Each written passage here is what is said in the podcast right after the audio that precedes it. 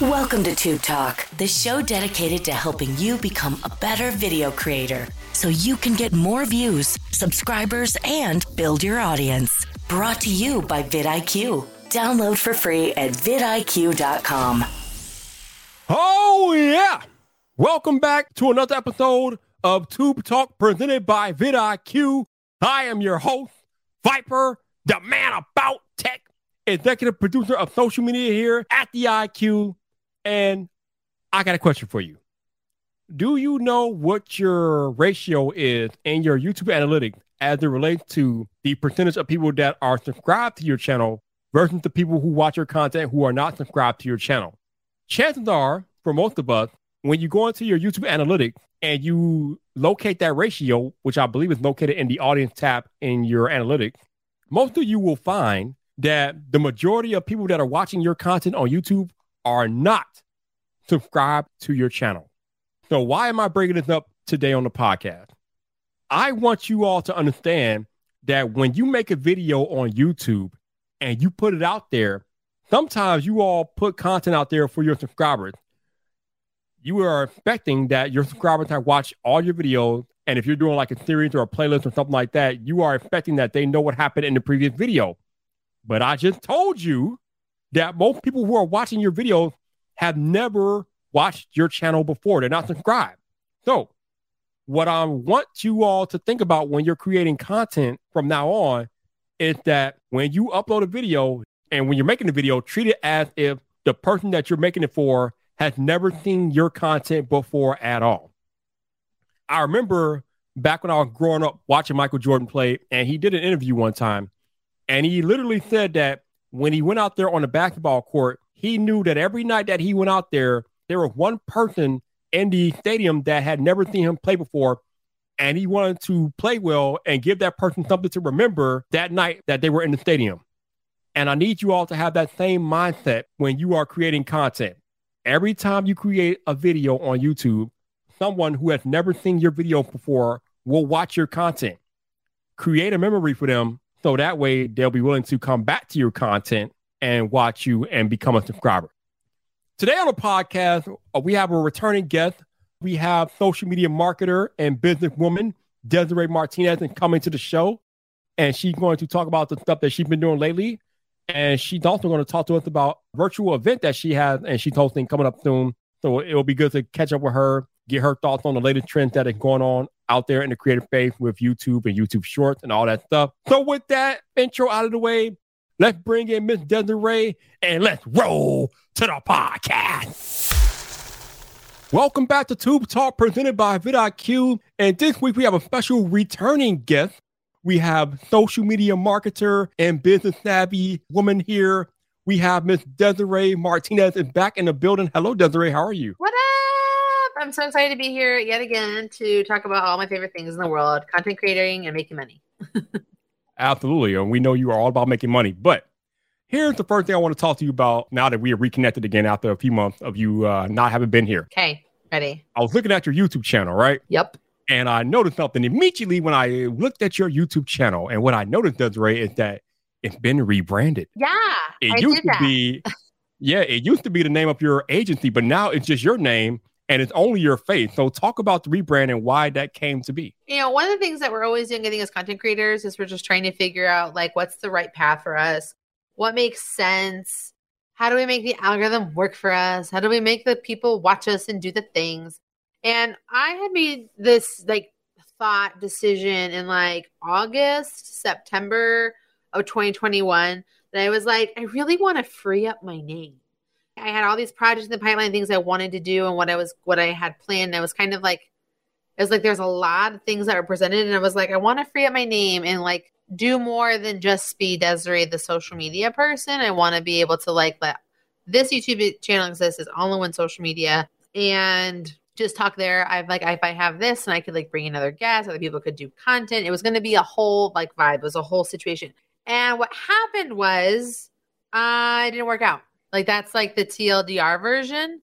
The other thing though about it is it's like one of the things that when you look at all the people that do like social media marketing and agency work or offer services in general, they're usually attached to a human name first. And that human name is like a rep of the brand. So, like, the best example of this is Roger Wakefield, the expert plumber. His YouTube channel is Roger Wakefield expert plumber and it supports his business or well he sold it since then but it's like texas plumbing or something like that and he is doing more things. And so when you're talking about how you can utilize YouTube, it's about being an expert in something. And then like your name is like attached, and then you can do all of these things under it. For me, I wanted to free up my name and like associate with something totally different just because I've been doing it for so long. And I didn't know what I wanted to do with my agency because like social media was in this super like weird place and it was for a while. And so when I sat down and I talked to some of my peers who I really respected, and I just kind of like thought like what could I do? How can I evolve this? I was like, it's okay for me to have a YouTube channel about social media online marketing. It's okay for me to also be a person. And so that's what I've done. And so I rebranded back to Desiree Martinez and I, and I kind of took away the quote unquote corporate look of what I was doing with like my thumbnails with like the gradient backgrounds and like the overly photoshopped AI sort of thumbnails and stuff, and just really like kept it about me and like simple text on the screen. And is really adjusting the strategy to be more like, let me bring you into my life and how I function and do things as a social media marketer, as a person that does these things. And then I'm giving you the lessons versus like, 500 ways to do 500 things on 500 social networks. Like it, I'm getting it really away from like how to content, search based content, and just trying to make people come back for me, but also letting my thumbnails and titles like draw them in through interest. So I want to get into that a little bit more because you mentioned several times about how you want people to come back for you and how you want to put more of you on the channel. Yeah. Now, when you were branding it as your agency, you have multiple personalities making content and having their face up front and uh, on the videos and, and on the channel. Yes. But now it's just you. So I want to talk to you. I want you to talk to us about the effect of having more than one individual at the face of your channel versus just having you at the face of your channel. Yes. Okay. So, and I actually think we talked, I, I talked about this on a live stream that we did together with the vidIQ channel. And it's really kind of the idea. It's like, look, if someone else is going to be on this established channel, you need to still be a part of it. And I was testing not being a part of it. So I was drawing a lot of my inspiration from Social Media Examiner. So Social Media Examiner is like a news resource essentially for all things social media and like how to do things and how to function. And they talk kind of specifically to marketers. They're very corporate in like how they deliver things. And I was drawing a lot of my inspiration from them. Well, I realized that I really didn't want to do that don't want to be a news source. Like my objective isn't to get views to my website and get people to read and sign up for my emails and maybe come to my conference or whatever. Like my objective with my YouTube channel is to establish myself as an expert and give my information and also like overwhelm them with how hard social media is so that they just come to my agency and then we can do it for them. Like that's like the sales cycle of my YouTube channel. And I needed like and how I do everything, like how I make my sales like in order for anyone to sign up for service, it has to start with me. Like we're having conversation. What are your needs? What are your struggles? Let me come up with a plan for you. Okay, now let me put you into the pipeline, and then the team steps in and they do their part. So when I'm talking about me versus like an agency, I'm the face of this. I'm this is my business. This is what I am doing. So it doesn't make sense for other people to lead on my channel. So, like with the vidIQ example, I've done videos with Rob for the vidIQ YouTube channel. Mm-hmm. And what we've done there is he leads me in. Then I give the info. He comes back a couple times, sometimes even two, and then he closes out the content. Right. So it's like it's still a part of it. And I wasn't, I was just straight up like, hey, friends that are experts in other things, here's my channel.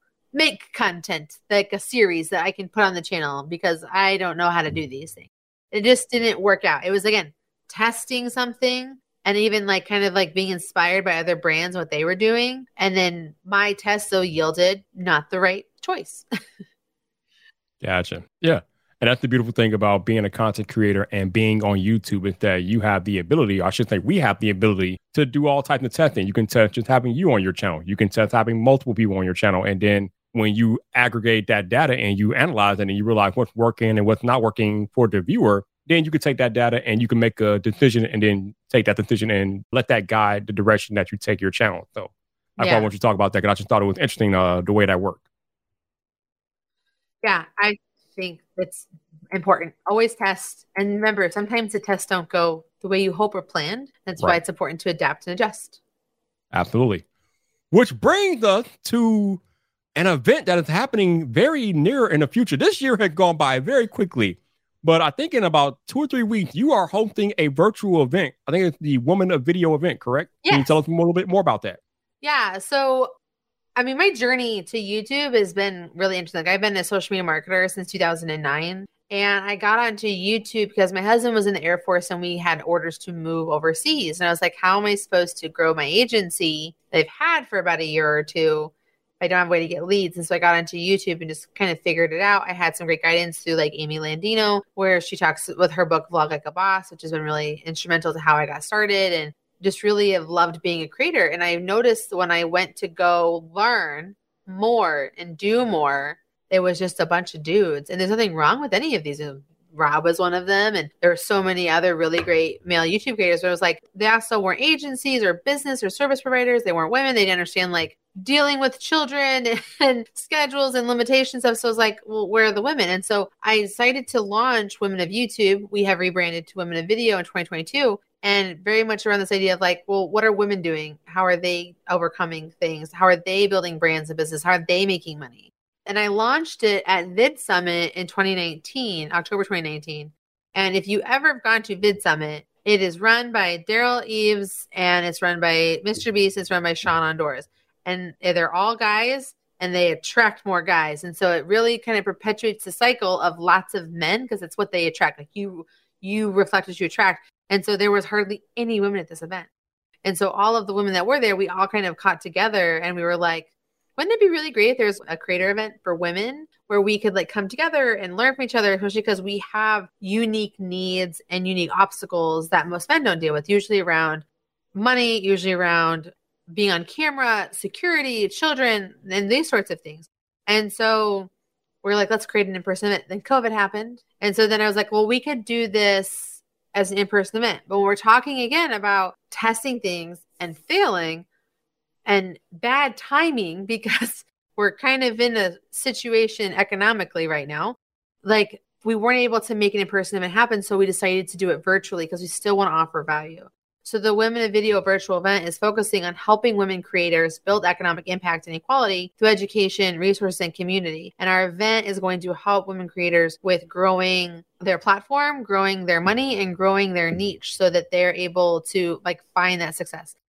And before every all of the men tune out of this conversation, yes, you can come too, because allies of women are always welcome. Just know that all the speakers are women and they're talking to women, but you can learn so much from that. And like for example, like within the vidIQ like greater community with like Viper and, and Rob and Dan and stuff, I'm the one that comes on and talks about money because that's my favorite subject in the entire world. And that's why I create content. So it's like there are a lot of really great perspectives and really great things that people are going to be able to learn by coming to the event. And it's free. So womenofvideo.com to sign up, please. I'd love for you to be there. This episode of Tube Talk is brought to you by vidIQ's Trend Alerts tool. Think Google Alerts, but specifically for YouTube trends. This tool is great for planning your next video as it helps you stay on top of trending topics within your niche.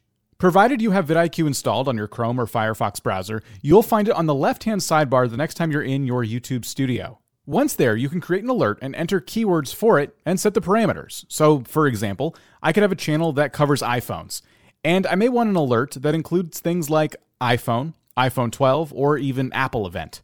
Then I can set up my alert to email me whenever a new video hits, say, 500, 1,000, or even 10,000 views an hour. So if suddenly I get an email and see 20 new videos all talking about iPhone 27 rumors, and they're all each getting about 500 views an hour, I know that something's probably going down and I had better hit record. The Trend Alerts tool is free when you sign up with vidIQ, so visit vidIQ.com, install the extension, and start creating trend alerts today. So I think this is pretty awesome that you are putting on an event for women, but you're not excluding men. You are saying men, you can come, but just understand that this event is for women put on by women. And I think that's pretty cool. But I have a question for you. Yeah. So you mentioned going to Vid Summit 2019 and how it's run by Derral Eves, Mr. Beast, Sean Duras, and obviously those are three dudes. And at the event, you saw a lot of men. You didn't really see too many women at the event. No. And I've noticed this over my five years as a creator as well that, especially in the tech community, men and women don't really do a lot of collaboration. And I don't know why. I don't know what it is. I try to change it up myself a little bit, but I've noticed this. So my question to you, Desiree, is would do you feel the need that you would have to put on a woman of video event if there was more collaboration in the space between men and women? Okay, yes. I think that yeah, I, I want to say yes, I want to say no. So Okay. should there be more collaboration across the board, whether it is by gender or racial background or like geographic location? 100%. Like, I think that having collaboration working together is vital to the success of all brands because, like, m- women have a different perspective of how things are done than men. Women spend different than men. Women have different questions than men about stuff. Women have different ways and reasons as to why they do things than men yes, there are similarities in the alignments, but it's still different. However, the thing that you run into in environments is that there are still, and, and this is where like we have a long way to go culturally, at least in America, where there are a lot of jobs and stigmas around gender types. So women traditionally go into caregiving jobs and they're encouraged to like being a teacher, being a nurse. Those and then men are encouraged to go into more laborsome activities or like math related things like engineering, technology, and stuff like that. That's why there are literally segments in all industries that are male dominated for women. There's women in tech, there's women in voice, there's women in email, there's women in marketing, there's women in space, there's women in science, there's women in engineering. Like there are all of these programs around it. There's a big push educationally to get women more into STEM activities, science, technology, engineering, and mathematics, to teach them and, and show them to be there and stuff we're also running into a lot of issues like from like a jobs perspective and pays perspective. Women still make less money on the dollar than men for the most part. So like when we're talking about like engineering jobs i think it's like 89% less 89 cents on the dollar to their male counterparts. Talking about the creator economy. Women make 59 cents on the dollar compared to male creators. Like there's the data around this that supports that shows this. So it's kind of one of those things that we just have to kind of i think do better and be better in. You also run into the issue and this is not something that happens to men nearly as often, and that is objectification. So there was a, one a YouTube creator I follow, or sorry, TikTok creator. He talked about how he has a goddaughter, and a lot of his TikToks are like the crazy things his goddaughter says and does and stuff. And she's 14, and her mom, like a good mom does, like has her social media on lock, like super high protected. Everything that happens, she knows she sees. And her her daughter she's a freshman in high school. She's 14. She was asking her, Mom, can I have my social media? And they talked long about it. They talked with her godfather, all these kind of things. They said, Yes, we think that you can do this. And within 48 hours of her getting access to social media, making it public and stuff, she got numerous private messages from men commenting on her looks, saying inappropriate things, and doing inappropriate things to and for her on social media she was to, causing her to lose her social media. Like, sorry, baby, I love you. It's not that I don't trust you, is I don't trust these people, these men on social network. So you're still talking about a predatory culture when it comes to online culture, especially because people can hide behind keyboards and screens. So I don't think most people would act that way publicly, but it's still something that happens. So until women also can feel safe in spaces where they're not going to get comments on their videos about how pretty they are, about being uh, sexually objectified or being told they're stupid or go back in the kitchen, which are all comments that every single woman that is in has been on my podcast has dealt with. It's going to continue to be an issue. Yeah, and I'm not here to downplay any of that, and it's definitely unfortunate. And unfortunately, it kind of reminds me of a recent trend I've seen on TikTok where women are filming in the gym as they're working out, and you got a guy that's looking at them and different things like that, and then they're labeling the guy gym creeps that they stare too long and different stuff like that. Now, in some instances, they are being creepy, but in some instances, they're not being creepy. And it's just like, it's hard, man. And I know it's hard for females. And I, obviously, I can't speak for women because I'm not a woman, but just seeing and observing just what's happening to my fellow female friends in tech and people like you, I, I know it can't be easy. And I'm sorry that you're going through that, but I understand uh, why you feel like you got to have that safe space. And I'm glad that you are one to provide that safe space for women with your uh, conference. And uh, yeah, it's not just about it's not just about space space. It's a place to educate. And I think that one of the things like there's still male creators that are my peers that I have to interact with and engage on a regular basis and do things. Like we have the same sponsors, even. And they will be like, why does women of video even need to exist? Mm-hmm. Like, why does being a woman matter? Why shouldn't it just be about being the best?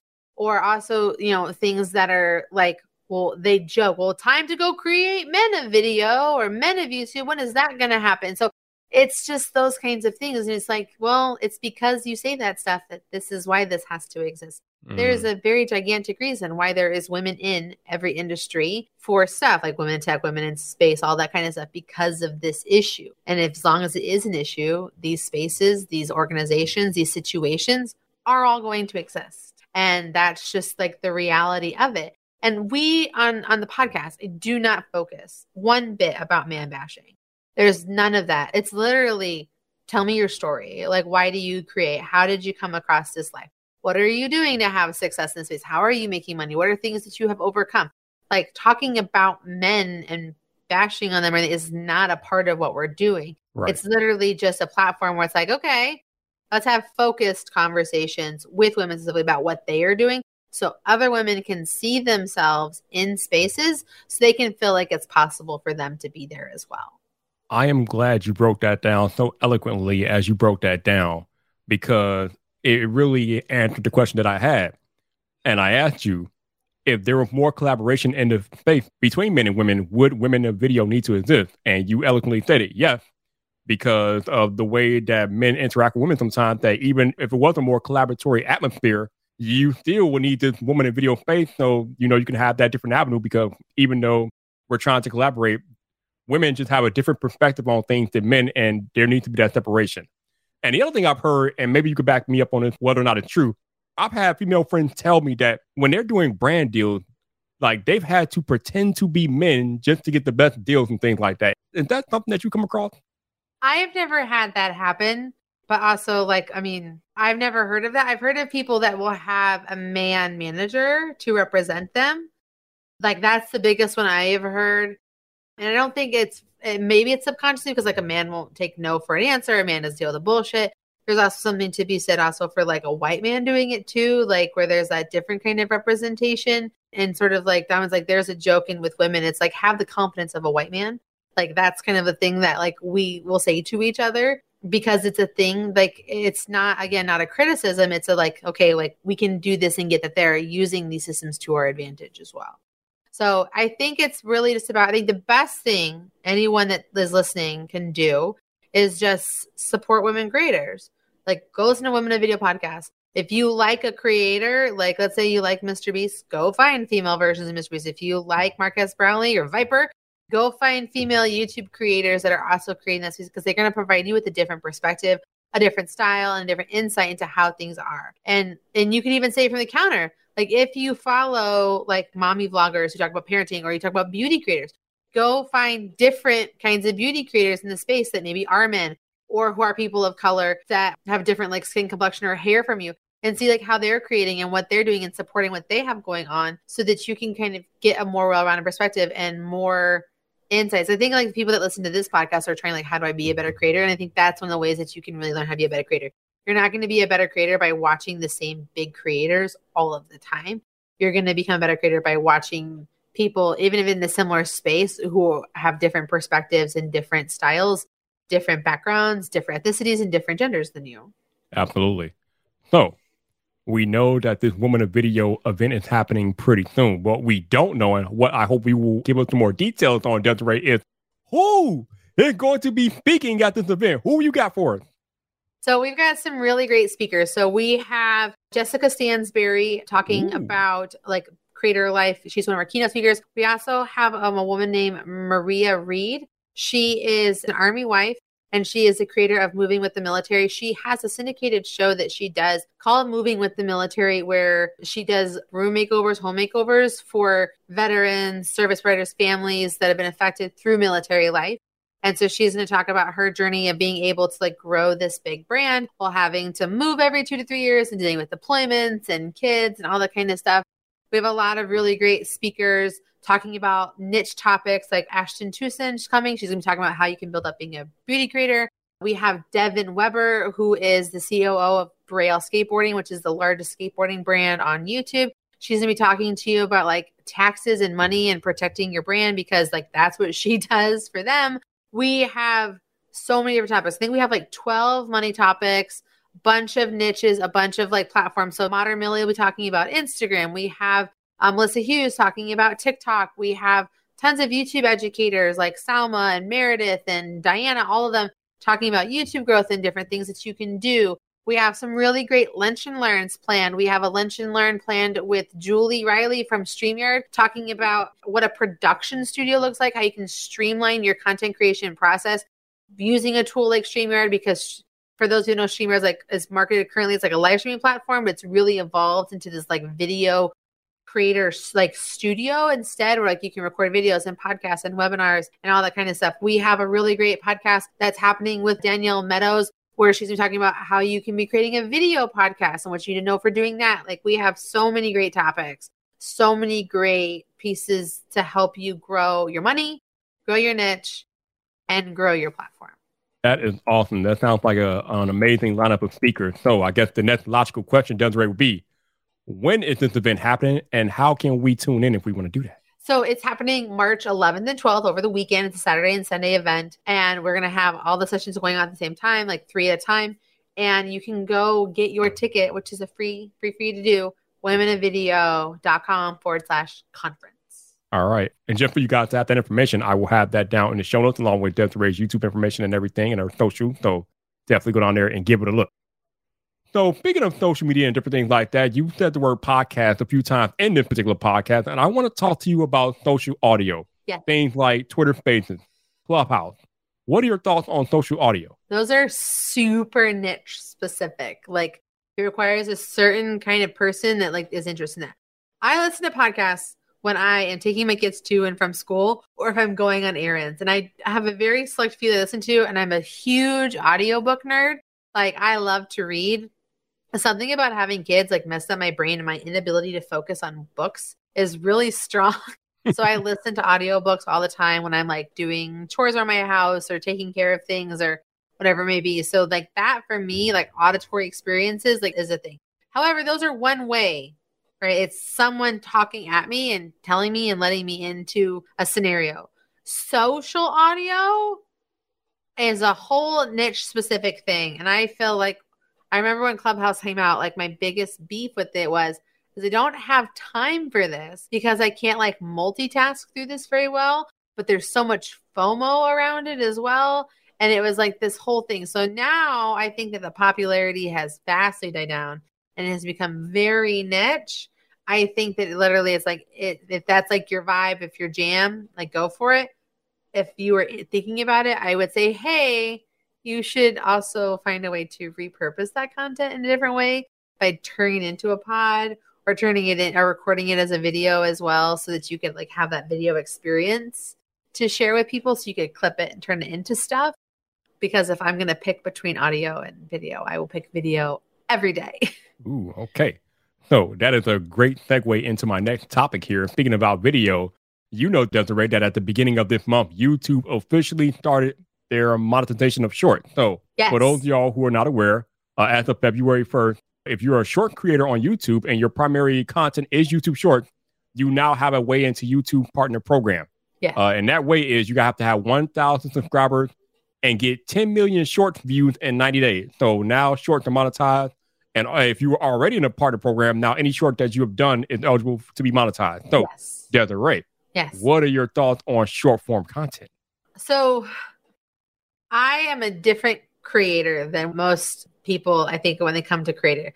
And I like, even with vidIQ, like on the live streams on this pod, a lot of the creator content is around things that are usually entertainment focused and gaming focused. I am neither of those. I focus on social media and it's very much solving problems around that, talking to business owners and professionals. And so it it's one of those things for me like shorts is a great way to do it like I have a buddy named Austin and he has had phenomenal success for his agency Social Socialty Pros and he creates so many podcasts. I think he has like he's built his YouTube channel with over 500,000 subscribers on shorts repurposing TikToks. And so I think that it's a great option if that's what you want to create for. How I use shorts is I work with a company called Content Minis, which is owned and headed by Shelly Nathan from Shelly Saves the Day, one of my favorite women creators. And she takes my long form YouTube videos and turns them into short form content that we then repurpose onto our YouTube channel.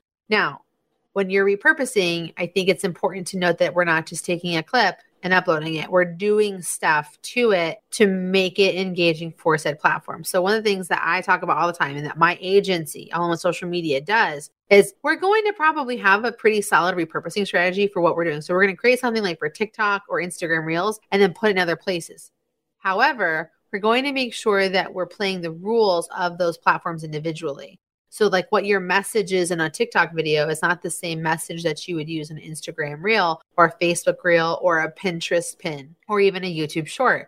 So, when I'm repurposing my long form YouTube videos, we're not just taking the clips, like we're editing them down so they talk a little bit faster. We put the text on the screen, we add in some B rolls and pop ins for emojis and graphics and stuff to make them more appealing for the Shorts platform because there's creating for the long form YouTube part, and then there's creating YouTube shorts and how we as viewers consume that content differently. And so it's really important to make sure that what you're creating for those places is for that viewer's experience. When I'm on shorts, I want a shorts experience, not a long form experience.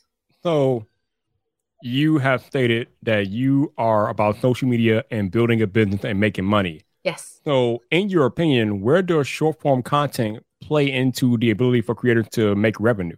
Do you think it's a good way for them to do that or? You should never be using AdSense as any kind of like reliable sort of income.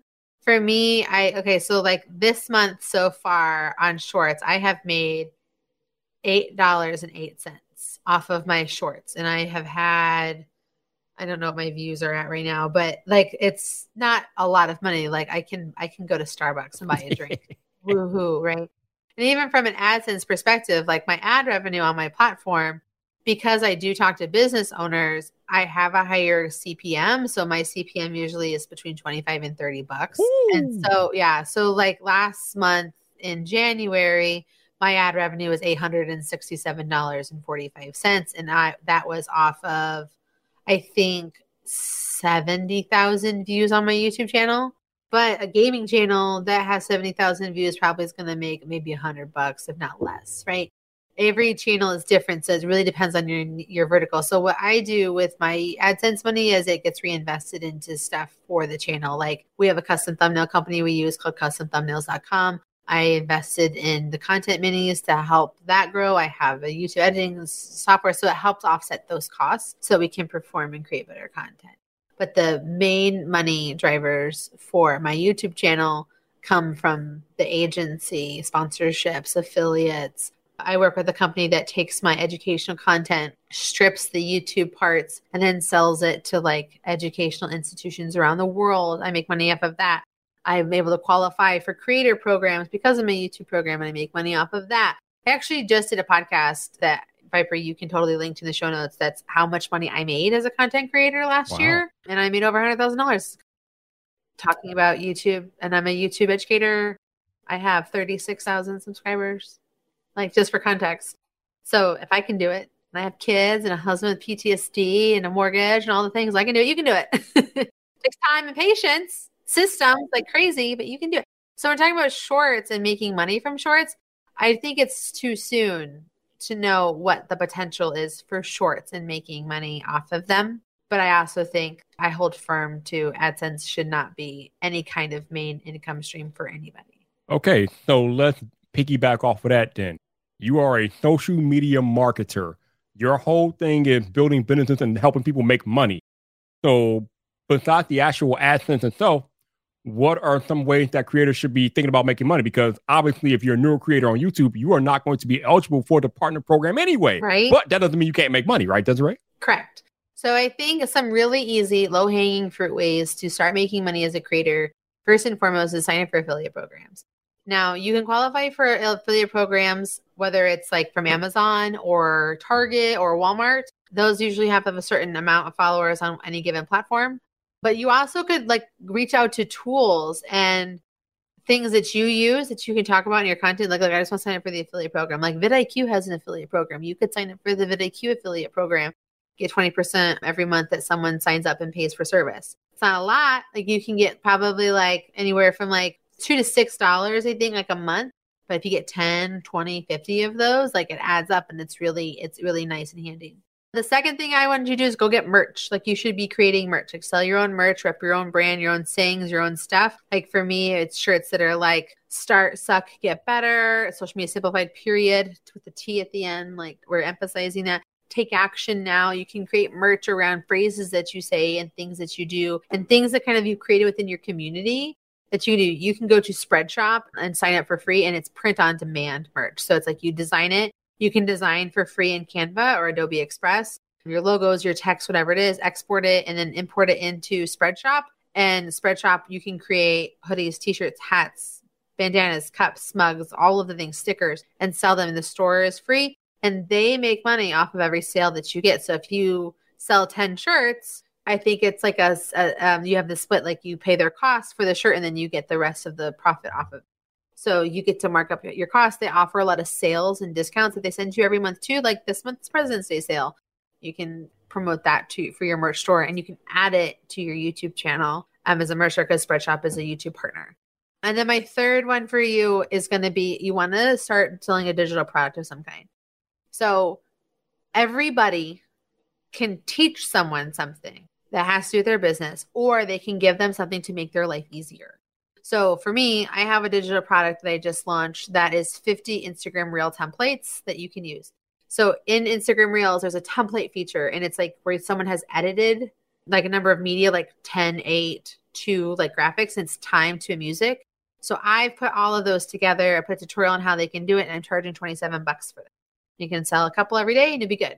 So obviously what I do as education is a little different. So like if vidIQ wanted to sell some of this, they could probably sell like thumbnail templates or they could do like a hundred video game title themes that you could do or keywords you could use for every video game you make whatever. If you're a video game creator you could do guides cheat books how to stuff downloadable skins. Like there's so many things that you can sell digitally. You can create a course. You can create a product. You can give things away. You can create lists and stuff. Like there are so many things you can do.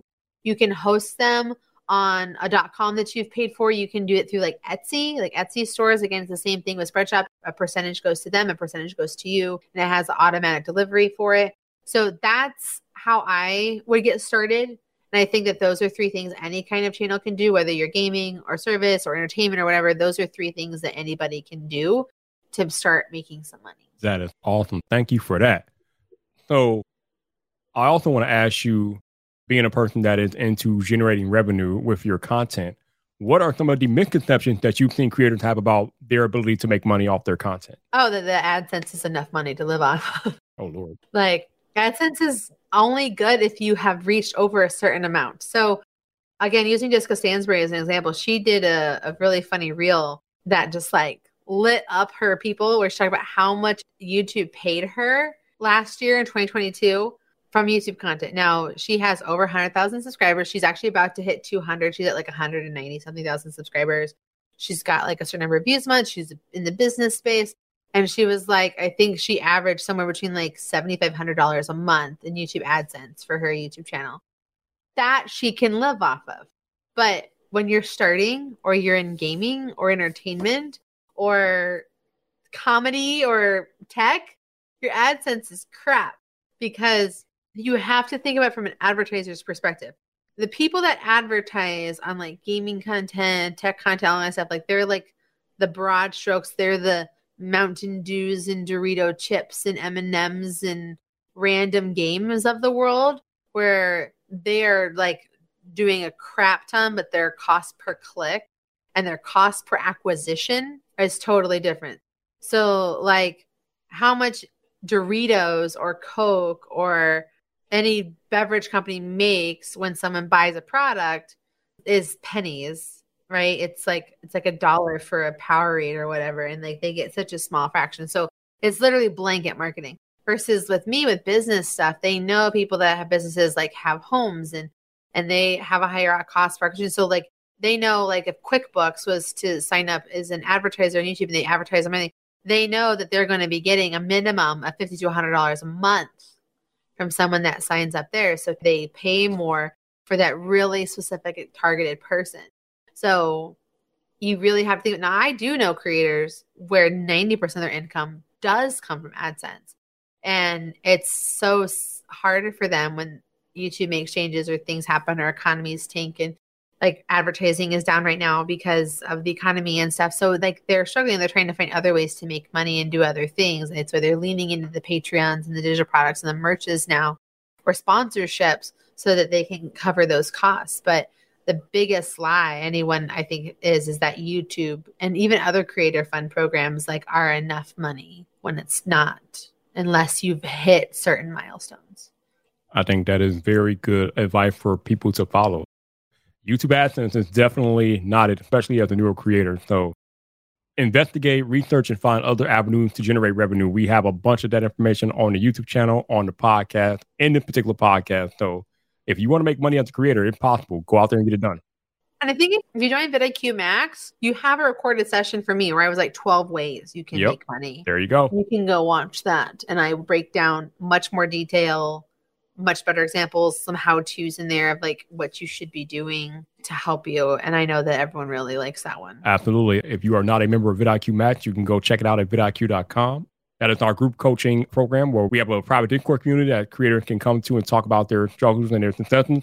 And we have people and guest speakers like Desiree that come in and give sessions about growth and revenue and different things like that. So you should definitely be checking out vidIQ Max if you're not already.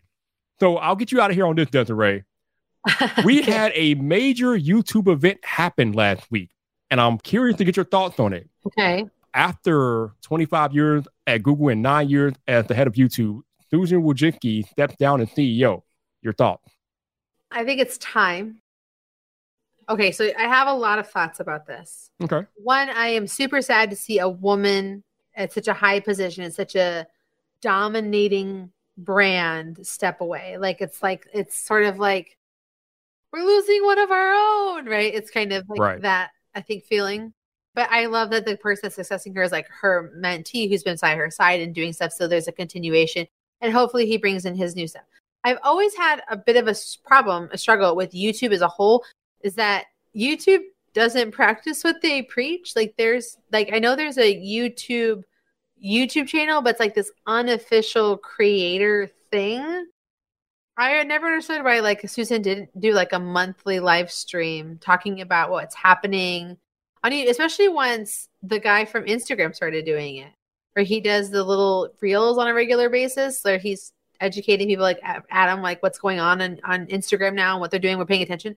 I always was like, why aren't you doing this, Susan? Why aren't you connecting with people and sharing what's going on? Like coming from you, I think it'd be more personable and stuff.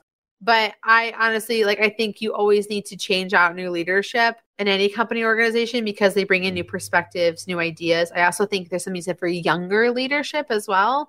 Because when you have new blood come in, they're more tapped into like what people need and what's relevant and like what's going on. And I think that applies to all areas of everything from government down to small business.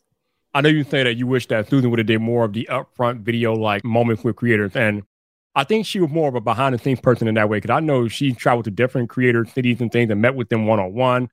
And you've had different employees of YouTube do videos and things like that. I know uh, the chief business officer that just left, Richard Keiko, I think his name was, but he was doing a series about shorts and different things like that.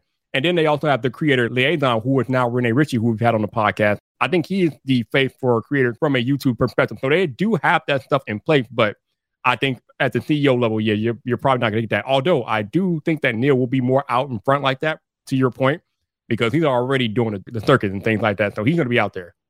Yeah, I think that that's like, again, part of the natural progression. Like, I think like one of my favorite TikTok creators right now is one of the Democratic House representatives for North Carolina. And he's literally like, I'm going to use this platform that I use to help me get elected I'm going to educate you about like what I'm doing and like what I'm learning as a freshman congressman. Right. Like I sort of that idea, like it's like where I think we are going, like we need more transparency and insider thoughts and like hearing from the boss. Like I have preached for years the awesomest thing in the world about social media is accessibility. People become a part of our lives and feel like we know them, even if we don't. Like people that watch the weekly live streams on VidIQ, I think they probably feel like they know you and Dan and Rob. They know me a little bit, you know, and that kind of stuff. And so they're like, we're like friends to them and like reassuring, trusting minds.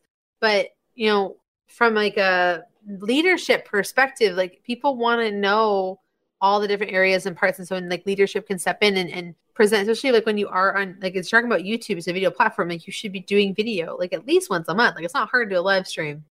And so I, I'm glad that like this the new person will be will be using the tool that they're leading on. She did have the blog though. I mean, I think once a month she would put out a blog, but like you said, that's not that's not video though. But she did put out a blog. She did. Yeah, and I think she could have easily done her video. Her, like I said, I have all the respect in the world for her, no complaints. That's just something I would have liked to see. Understandable. But it's just to everyone, each their own. But I said she'll be missed. I, I mean, she got the company this far, and I'm looking forward to seeing where her protege takes it next. Absolutely, I think that she got a lot of undue hatred on her way out, and it was really disheartening to see that on her post on social media.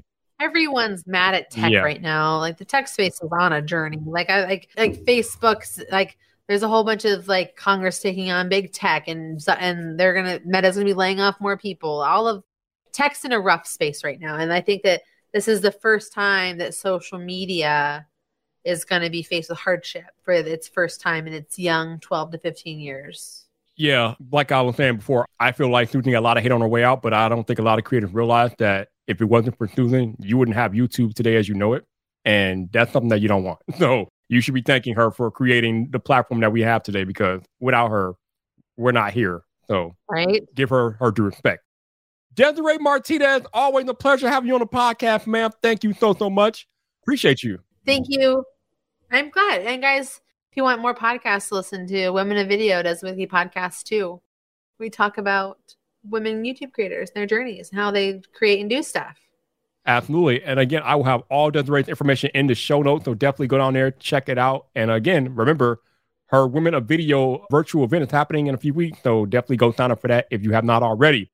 As for your boy Viper, you know me. I'll be here next week with another episode of Tube Talk presented by Vid IQ. We hope you enjoyed this episode of Tube Talk, brought to you by vidIQ. Head over to vidIQ.com slash Tube Talk for today's show notes and previous episodes. Enjoy the rest of your video making day.